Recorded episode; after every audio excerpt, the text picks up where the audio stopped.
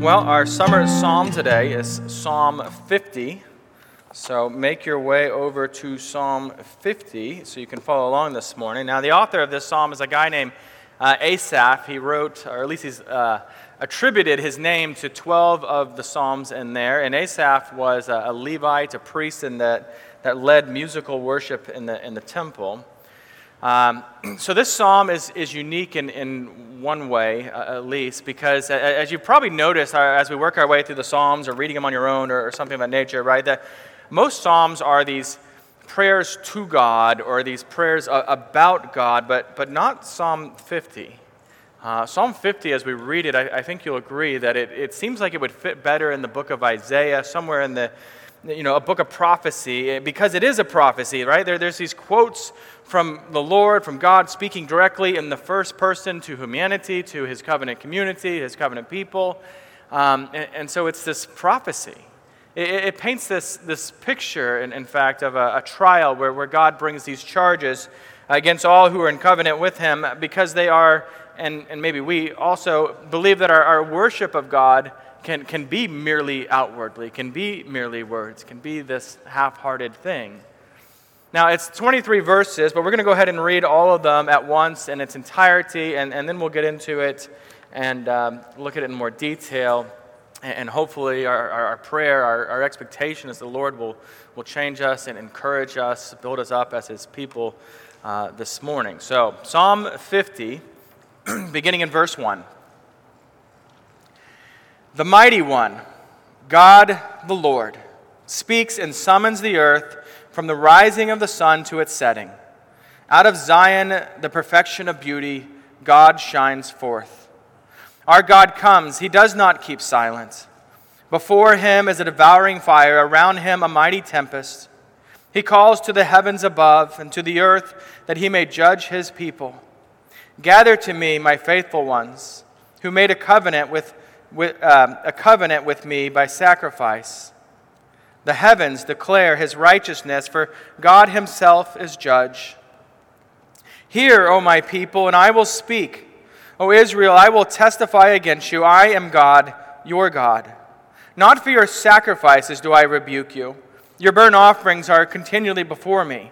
I will not accept a bull from your house or goats from your folds, for every beast of the forest is mine, the cattle on a thousand hills. I know all the birds of the hills, and all that moves in the field is mine.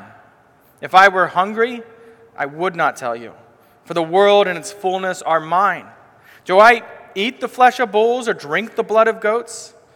Offer to God a sacrifice of thanksgiving, and perform your vows to the Most High. And call upon me in the day of trouble, and I will deliver you, and you shall glorify me. But to the wicked, God says, what right have you to recite my statutes or to take my covenant on your lips? For you hate my discipline, and you cast my words behind you. If I see a thief, if you see a thief, you are pleased with him, and you keep company with adulterers. You give your mouth free rein for evil, and your tongue frames deceit. You sit and speak against your brother, you slander your own mother's son. These things you have done, and I have been silent. You thought that I was one like yourself. But now I rebuke you and lay the charge before you. Mark this then, you who forget God, lest I tear you apart and there be none to deliver. The one who offers thanksgiving as his sacrifice glorifies me. To the one who orders his way, way rightly, I will show the salvation of God. The grass withers, the flower fades let us pray. Almighty God, your word is glorious and we desire to understand it.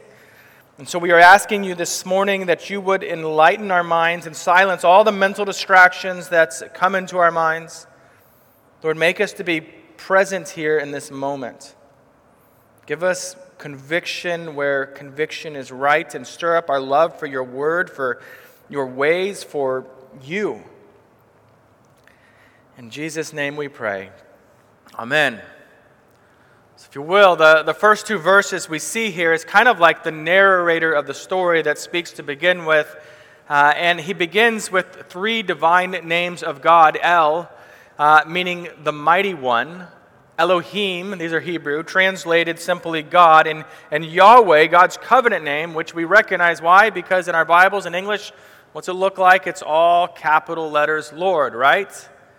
These three divine names of the Lord together. And then the narrator tells us that, that God speaks and is calling all the earth, everywhere the sun shines, uh, to gather together his people, eh, or all people.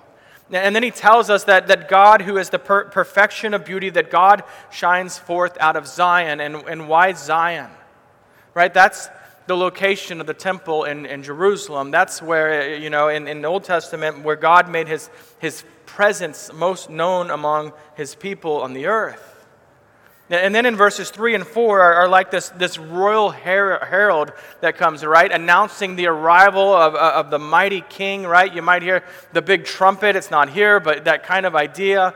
Get everyone's attention. attention. And, the, and the herald tells us that God comes to judge his people. The, the herald cries out, uh, saying, God does not keep silence. The Lord will speak. And so our attention is drawn to that. What will he say? And even before we hear those words, right, that the herald continues to, to draw our attention with this mental image of God's approach. Uh, before God is this devouring fire, right? Around him is a tempest. Do you know what a tempest is? It's a, a windy, violent storm. And so, can you, can you picture this arrival, right? The flames everywhere and a storm with lightning and thunder blowing across this desert, like, you, like maybe you've seen a storm from a distance, but add fire to that, right? I, I imagine if any of us were to witness this, this arrival, uh, we, we would be like Isaiah that we, we said earlier, right? We'd think, Woe is me. I think for honest, fearfully, we'd probably need to change our pants later. It would be one of the more terrifying things you've ever seen in your life. And, and we know this, right? We, we know from you know, in Deuteronomy 4.24 that our God is a consuming fire, a jealous God, and, and he's showing up at this time for judgment. And the Holy One, God, comes to judge. And, and his first words that we see there, right, in, in verse 5 Gather to me my faithful ones who made a covenant with me by sacrifice. You see, a divine covenant is an, an oath bound promise that, that God establishes, that is sealed in the, in the blood of a sacrifice. And, and verse 5 here is this, this reference to the covenant that God made through Moses. You probably hear it called the Mosaic covenant. Uh, listen to what God says here in Exodus 19 5 and 6. He says, If you will indeed obey my voice and keep my covenant, you shall be my treasured possession among all the peoples uh, from all the earth. Uh, you're mine. You see, this, this covenant was confirmed by blood. There was an animal sacrifice, and, and, and, for us, we think, well, that's gross. It doesn't make much sense, but, but that's the way these, these covenants were ratified, were, were, sealed. And in fact, in, in Moses, uh, sorry, Moses in Exodus 24 takes the animal blood that from the sacrifice, and, and he actually throws it all over the people, which is incredibly gross, right? The Israelites, but it's to signify, it's to symbolize that their, their sins have been forgiven by the blood uh, that has been shed here. And God would continue to require more sacrifices later. And so, when, Israel obeyed the requirements of God's covenant, there were to be blessings, and when they disobeyed, disobeyed there were to be curses, consequences, if you will. You, you, you can hear this as, uh, as the Lord speaks in Deuteronomy 30, 15 through 18. Listen to this. He says, I, I've set before you life and good, death and evil. If you obey my commandments, the commandments of the Lord your God that I command you today by loving the Lord your God, by walking in his ways, and by keeping his commandments and his statutes and his rules, then you shall live and multiply, and the Lord your God will bless you in the land that you are taking possession of. But if your heart turns away and you will not hear, but are drawn away to worship other gods, to serve them, I declare to you that you shall surely perish. And in Deuteronomy 30, verse 19, right? The very next verse from what I just read to you in Deuteronomy, um, it, right? It's, it's significant because it's exactly what we just see in verse 4 of our passage today this idea of these witnesses coming, right? He says, I, I, I call heaven and earth to witness against you today that I have set before you life and death, blessing and curse, and those witnesses are being called back now. And so God now summons his people to be judged according to the conditions of the covenants. And God Himself, who is righteous, in verse 6 says that, you know, in case you're, you're questioning, is this a righteous judge? Yes, because the Lord Himself will be the judge. Right? Now, the Apostle Peter says something similar in 1 Peter 4.17, and he says this, For it is time for judgment to begin at the household of God. And if it begins with us, what will be the outcome for those who do not obey the gospel? And, and I say this so you understand this church. Remember, this is not just anthropology. Is not just studying, you know, the Israelites, God's people way back then. These, these words are, are for us to consider, right? To consider our own hearts as, as we hear these words. As we consider, you know, the, the judgments of the, of the Lord. What, what would he have to say, or what does he have to say to us here? And, and then verse 6 ends with that term Selah. You saw that. You noticed that. Maybe I, I didn't read it. Most believe it's a word uh, that's not meant to be spoken, but the idea is there's a, a pause in what's going on, and, and it's a pause so you can think about what's been said, so you can prepare for what's coming next. And before the Lord testifies against his people, in verses 7 through 15, he reminds us one more time I am God, your God. See, the, the heart of this section is God clarifying for them the, the point of his, his requiring sacrifices, and I hope you'll see that here in a bit. Um, but, but you kind of need to understand that in the ancient Near East, uh, that, that region, right? Uh, all the nations had gods, lowercase gods. They were uh, idols that they worshiped, but they, you know, gods in, in that sense. And in, in every instance there, their, their gods needed animal sacrifices for food. The idea was if we don't bring them these sacrifices, if we don't provide for God, then, then he's going to become weak. He won't be able to do things for us. Uh, that, that kind of thing. Our God might die because he doesn't get enough sacrifices. But, but God, capital G, the God of Israel, our God, is is, is not like those other lowercase g gods. He says here that he doesn't eat those sacrifices, right? He's making this clear I'm, I'm God, I am self sovereignly self sustained. He's making this declaration I, I am not a man dependent idol like, like those other gods of the other nations. And God adds here that, that even if he did need to eat, he wouldn't need their sacrifices because everything in all of creation already belongs to him. Right? God is saying that all the bulls, the goats, the birds, the cattle on a thousand hills, right? All the cattle, everything you could possibly sacrifice to God already belongs to Him. It's already His. I mean, can you uh, uh imagine, right, a, a, young child going and, and, opening the fridge and digging through it and pulling out uh, potato salad? And of course, it'd be mustard potato salad because that's the only kind worth eating. Uh, but, but can you imagine her, her bringing this to her parents, or, you know, her mother and her father, and handing in this tub of potato salad and, and, and saying, I, I, I got you this, this food I, I have provided for you. Right? Come on. They already owned that potato salad. You're just handing over something that's already there. And, and that's kind of the point here. Anything we bring to the Lord, it's already the Lord's. In a sense, God's saying here, right? It also just sacrifices. I don't need your sacrifices. That's not what this is about at all. And the Lord's making clear here yes, you've, you've made sacrifices. Technically, you've done that. So, again, that's not the issue here. Don't think it is. And, and that raises the question then, what is the issue here? You see, the, the charge here is, is what we might call empty formalism or, or heartless worship, right?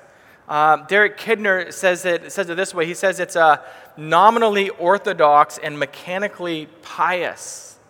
They're going through the motions of, of worship when they are making this sacrifice, these sacrifices. Their, their hearts are so far from God, and yet they're technically doing what they're supposed to do. Now, now keep in mind, ritual is, is not in and of itself a bad thing. That's not what God is condemning here. He doesn't rebuke them for offering sacrifices. In fact, they are supposed to offer the sacrifices, they are supposed to keep up this ritual, right?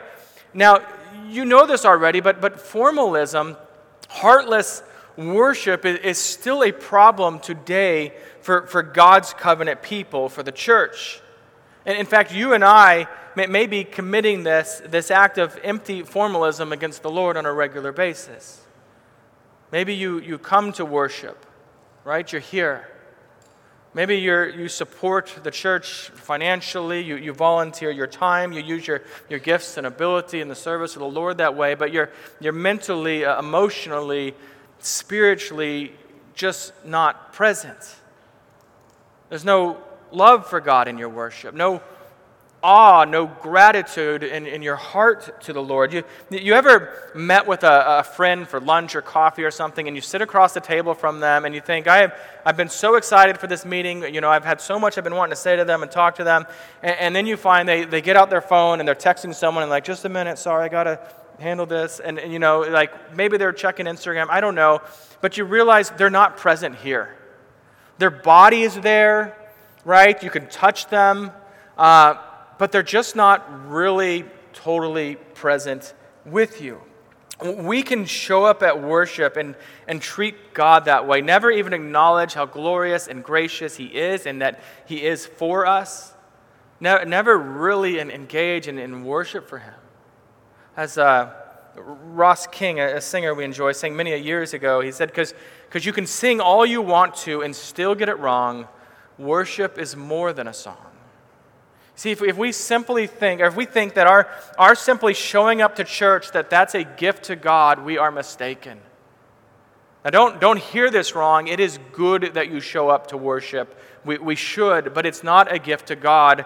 That we can gather as God's people and worship Him, it is a gift not to God, it is a gift of God to us. Another way that we can fall into to empty formalism today is if we believe simply that we're, we're right with God because we received the sacrament of baptism, Lord's Supper, or, or maybe be, you know, we, we find ourselves in an empty formalism when we are unconcerned about our apathy towards God today simply because we, we prayed a, a prayer uh, for salvation many years ago. There's just this disconnectedness. You, you see, empty formalism in our worship endangers our souls because it promotes this false relationship with our Lord. And so the solution here, and hear me here, hear me here. The solution isn't to do less than coming to corporate worship on Sunday mornings. It's, it's not, you know what, I, I guess I'll stop going to worship because, you know, it's, it's just been this dead formalism. I'm not doing much here uh, emotionally. I'm, I'm not feeling right. The, the answer is not that you just stop going. God doesn't tell the Israelites, you know what, you might as well stop the sacrifices. That'll fix it. That's not the solution. The, the solution for their empty formalism and sacrifices and, and our maybe empty worship and worship is to offer to the Lord our hearts filled with thanks, thankfulness eh, for all that God is. And again, all that He's done for us, all, all who He is. The, the solution is to worship God rightly with, with all our being. Fellow PCA pastor Richard Phillips put this beautifully when he says this. He says, we, we truly worship God only when we offer Him genuine thanksgiving and love in response to His grace. That's how God says it in verse 14 there before you, right? Look at it. Verse 14 Offer to God a sacrifice of thanksgiving. Now, this is not saying here offer thanksgiving instead of animal sacrifices, but along with your sacrifice, bring the, uh, the sacrifice of a thankful heart. Christian, gratitude for God's saving grace is at the heart of all true religion. God also graciously says here in verse 14 perform your vows to the Most High. That's a, a call to live in sincere obedience to, to God's ways.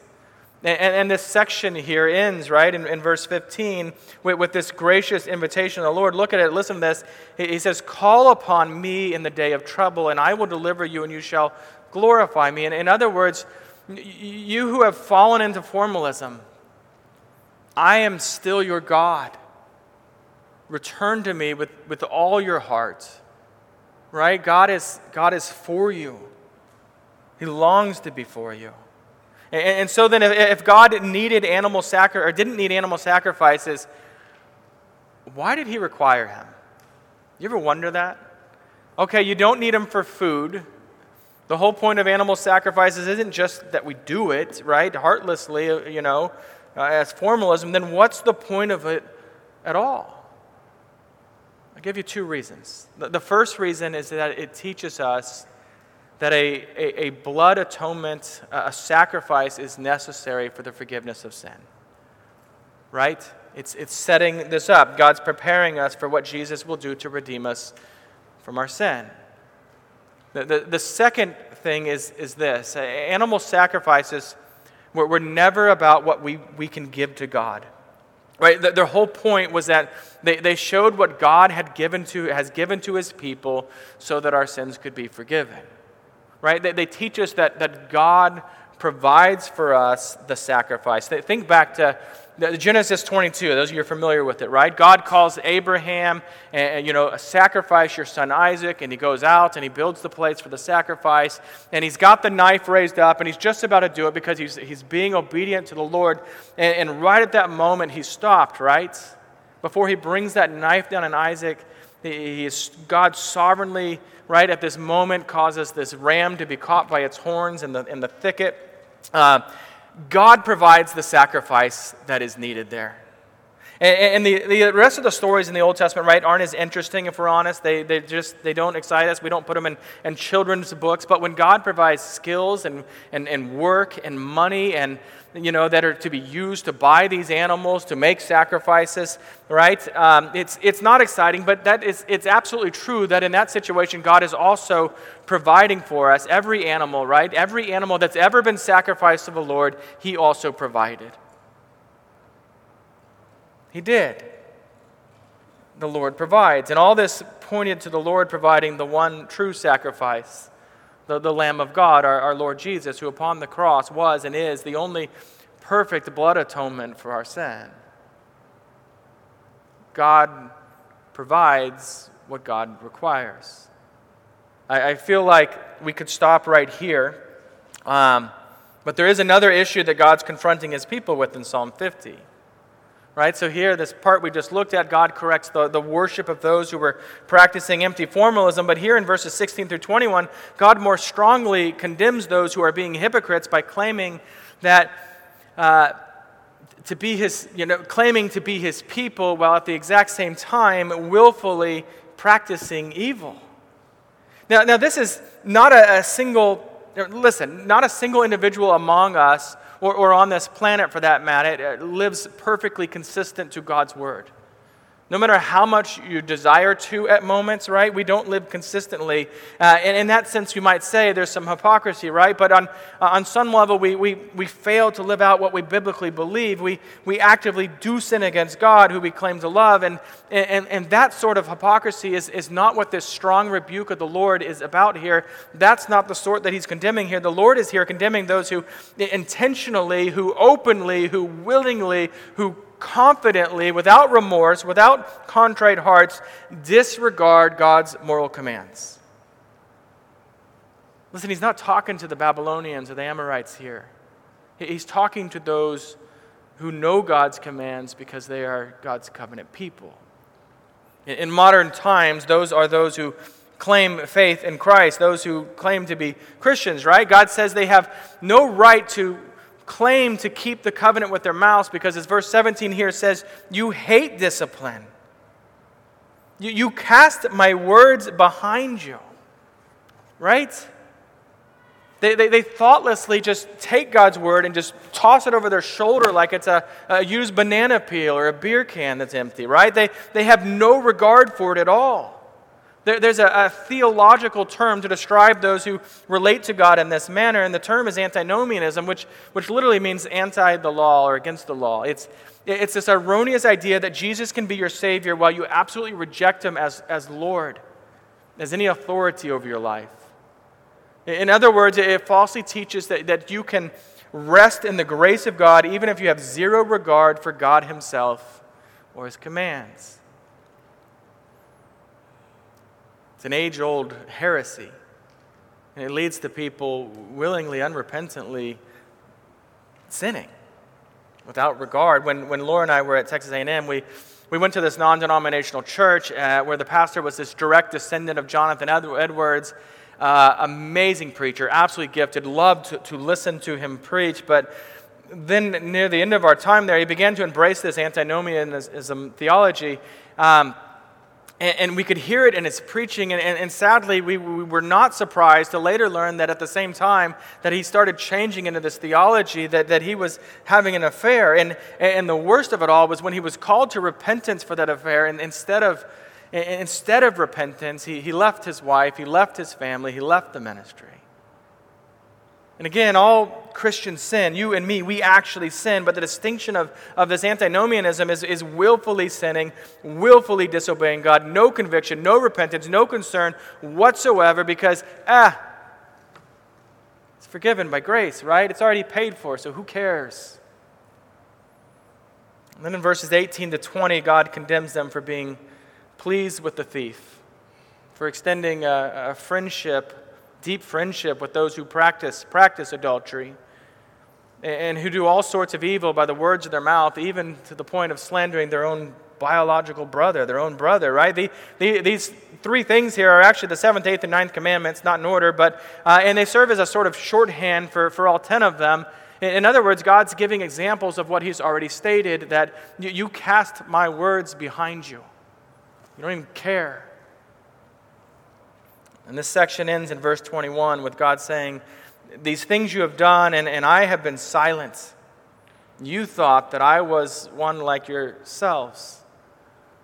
In other words, God's, God's saying, you, you hypocrites think you've, because you've willfully, rebelliously committed sin, and, and, yet you have faced no consequences for this sin, because of my silence in that regard, you, you think that I am like you, that I can't or I, I won't do anything about it.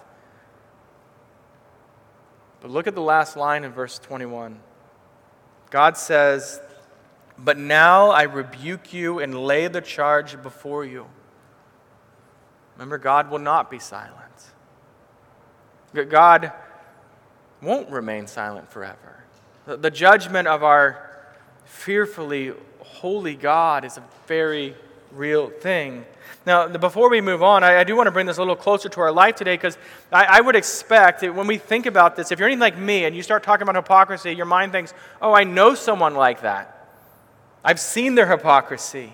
But, but none of us really ever consider ourselves to be truly hypocrites. And, and so, how do we know if we're living as a hypocrite? And, and, and I'd say, look back at verse 17. That's a real, real clear indicator right here. You, you hate discipline and you cast my words behind you. Does that describe how you relate to God's Word?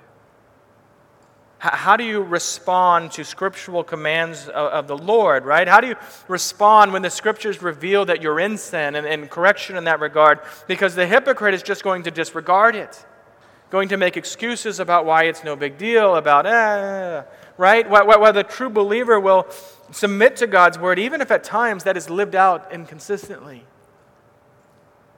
As, as James Montgomery Boice says here, he says it's possible for Christians to sin. They do sin. But it's not possible for them to be hypocrites like this. If they are not intending to do the right thing and wanting to do the right thing as defined by the moral law of God, they are not Christians. Any more than the wicked people of the psalm were truly God's people. That's some heavy stuff. And the final two verses here bring both warning and, and hope encouragement, I think.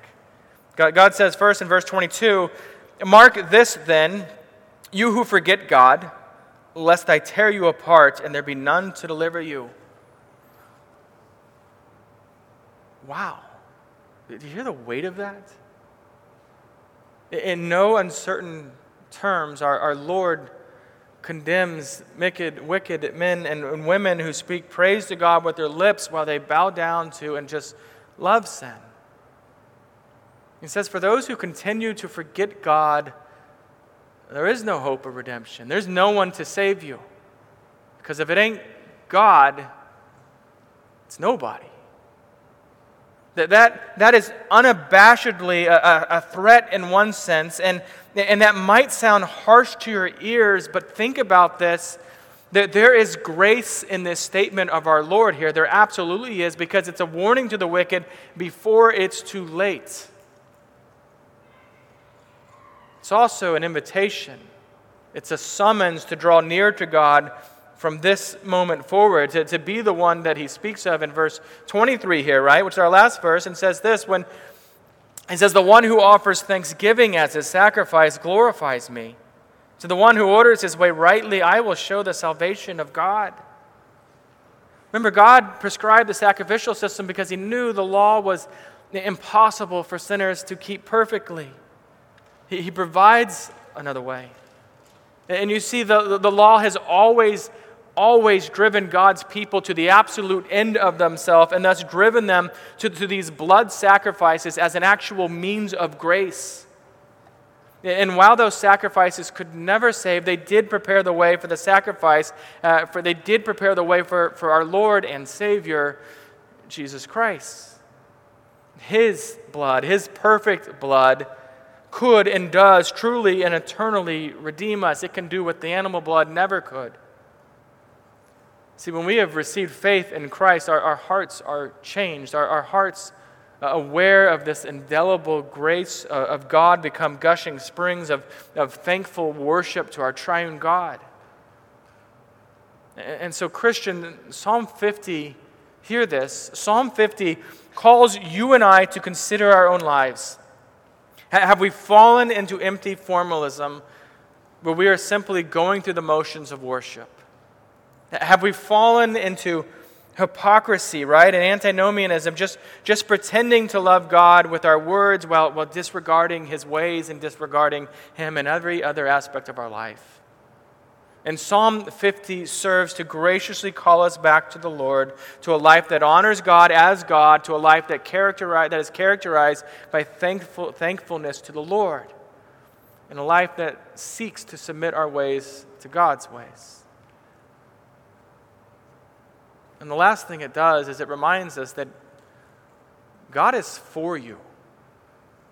He's for you. These aren't empty rules that are just thrown out there and good luck and we'll see how it turns out. His laws are for your good. He's made himself knowable for your good. He calls you out of your sin. He calls you to Christ. He calls you to walk in his ways for your good. God is for you. Let's pray. Heavenly Father, there is none like you. You rule over all rulers, you reign over all authority. Holy Spirit, work in our hearts that we would not wickedly use our tongues to speak evil, or our hands to do evil, or our minds to think evil, but would both in heart and, in speech and action be a people who are thankful to you, Lord, who bring to you the gratitude of our hearts for the redemption of our souls, which you have accomplished. O, o Lord, keep us from empty formalism and wicked hypocrisy. This we ask in Jesus' holy name. Amen.